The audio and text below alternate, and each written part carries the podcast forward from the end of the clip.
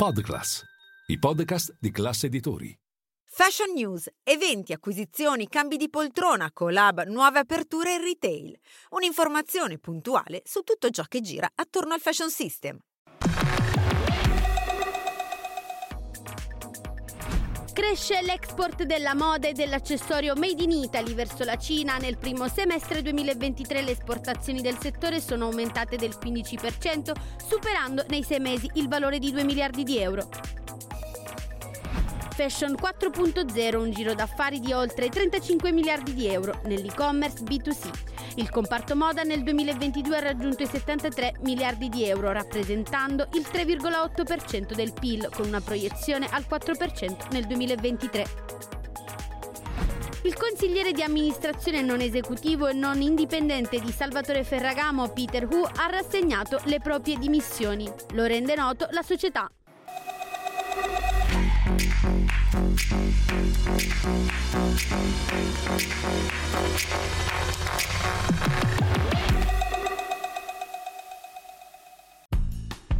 La ripresa della Cina torna a dare il proprio contributo all'export italiano. Nel primo semestre duemilaventitré le esportazioni dell'industria della moda e dell'accessorio verso il paese asiatico sono cresciute del quattordici virgola nove per cento rispetto al primo semestre duemilaventidue, superando nei sei mesi il valore di due miliardi di euro. In questo contesto favorevole, Confindustria Moda partecipa al primo evento ufficiale per il settore, voluto dal governo cinese dopo il periodo post-pandemico.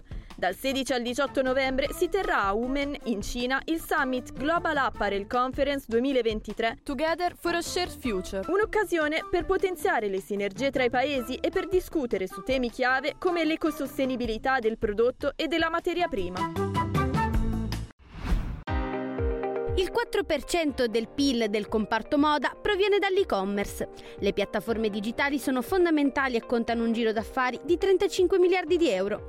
Nel corso dell'evento Fashion quattro punto zero, il digitale per un futuro sostenibile, organizzato da Anitec Assinform, associazione di Confindustria, che raggruppa le aziende I C T in Italia, sono state messe in evidenza le opportunità offerte dalla trasformazione digitale del settore della moda. L'evento è parte del progetto Fashion quattro punto zero, nato per sensibilizzare il settore moda rispetto all'importanza di aprirsi alla digitalizzazione per accrescere il settore. Il fashion system infatti è un asset fondamentale per l'economia italiana. Nel duemilaventidue ha rappresentato il cinque virgola due per cento del P I L nazionale, raggiungendo i settantatré miliardi di euro, con una previsione di crescita al cinque virgola tre per cento per il duemilaventitré.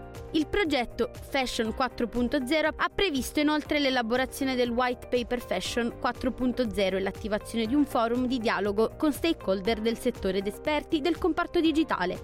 L'analisi si concentra sull'importanza di adattare pratiche sostenibili nell'industria, studiare le vicende internazionali che stanno determinando lo sviluppo del mercato e l'evoluzione dell'industria, con un focus dedicato ai cambiamenti nei comportamenti dei consumatori, con una particolare attenzione all'adozione di modelli gender fluid. Peter Woo ha rassegnato le sue dimissioni al C D A di Salvatore Ferragamo.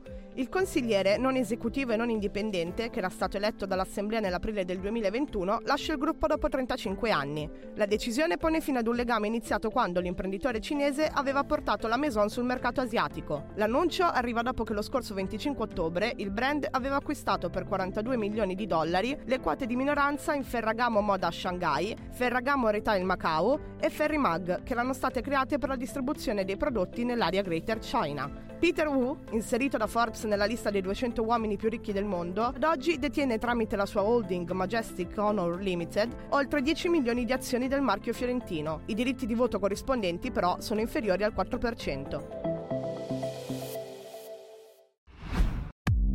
Christopher Raeburn è il primo Global Creative Director di Napapijri. A darne la notizia lo stesso brand, che si dice orgoglioso di collaborare con il designer britannico. Il marchio si avvia verso una nuova fase di rinnovo, con un design più ricercato, e per questo scommette sullo stilista, già parte della famiglia V F Corp, che negli ultimi anni si è distinto per la sua visione e il suo approccio innovativo al fashion design. Il focus del nuovo corso sarà la sostenibilità e l'utilizzo di materiali responsabili. La collaborazione infatti nasce dall'incontro tra la famosa etica del design di Raeburn, Remade, Reduced, Recycle, e l'impegno green di Napapijri. Il debutto è previsto con una capsule collection che verrà presentata nella Spring Summer duemilaventicinque, a cui seguirà una collezione completa uomo-donna per la fall-winter successiva.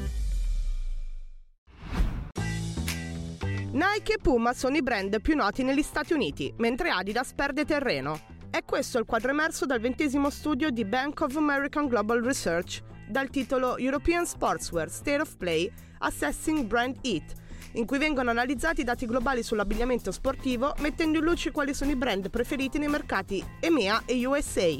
Dal duemilaventi, quando il sondaggio è iniziato, Puma e Nike sono stati tra i principali brand che hanno registrato aumenti di popolarità nel mercato statunitense, a differenza di Adidas che invece non ha mostrato nessuna variazione, anche se sono positivi i dati relativi ai franchise del marchio a tre righe. È lo swoosh americano però a presentare nell'ultimo trimestre un incremento, battendo i competitor che invece hanno subito un calo di notorietà. Il report, inoltre, evidenzia nei dati del mese di ottobre una decelerazione della crescita della spesa per l'abbigliamento e le calzature sportive negli Stati Uniti e in Cina.